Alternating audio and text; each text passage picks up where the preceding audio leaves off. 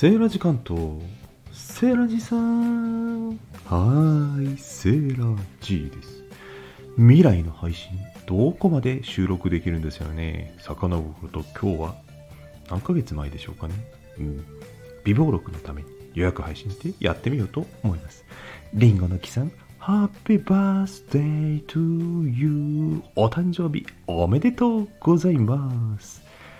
すぐね、忘れちゃうんですよ、セーラ G はね。だから、リンゴの木さんのコメントを見たときに、早速収録してみました。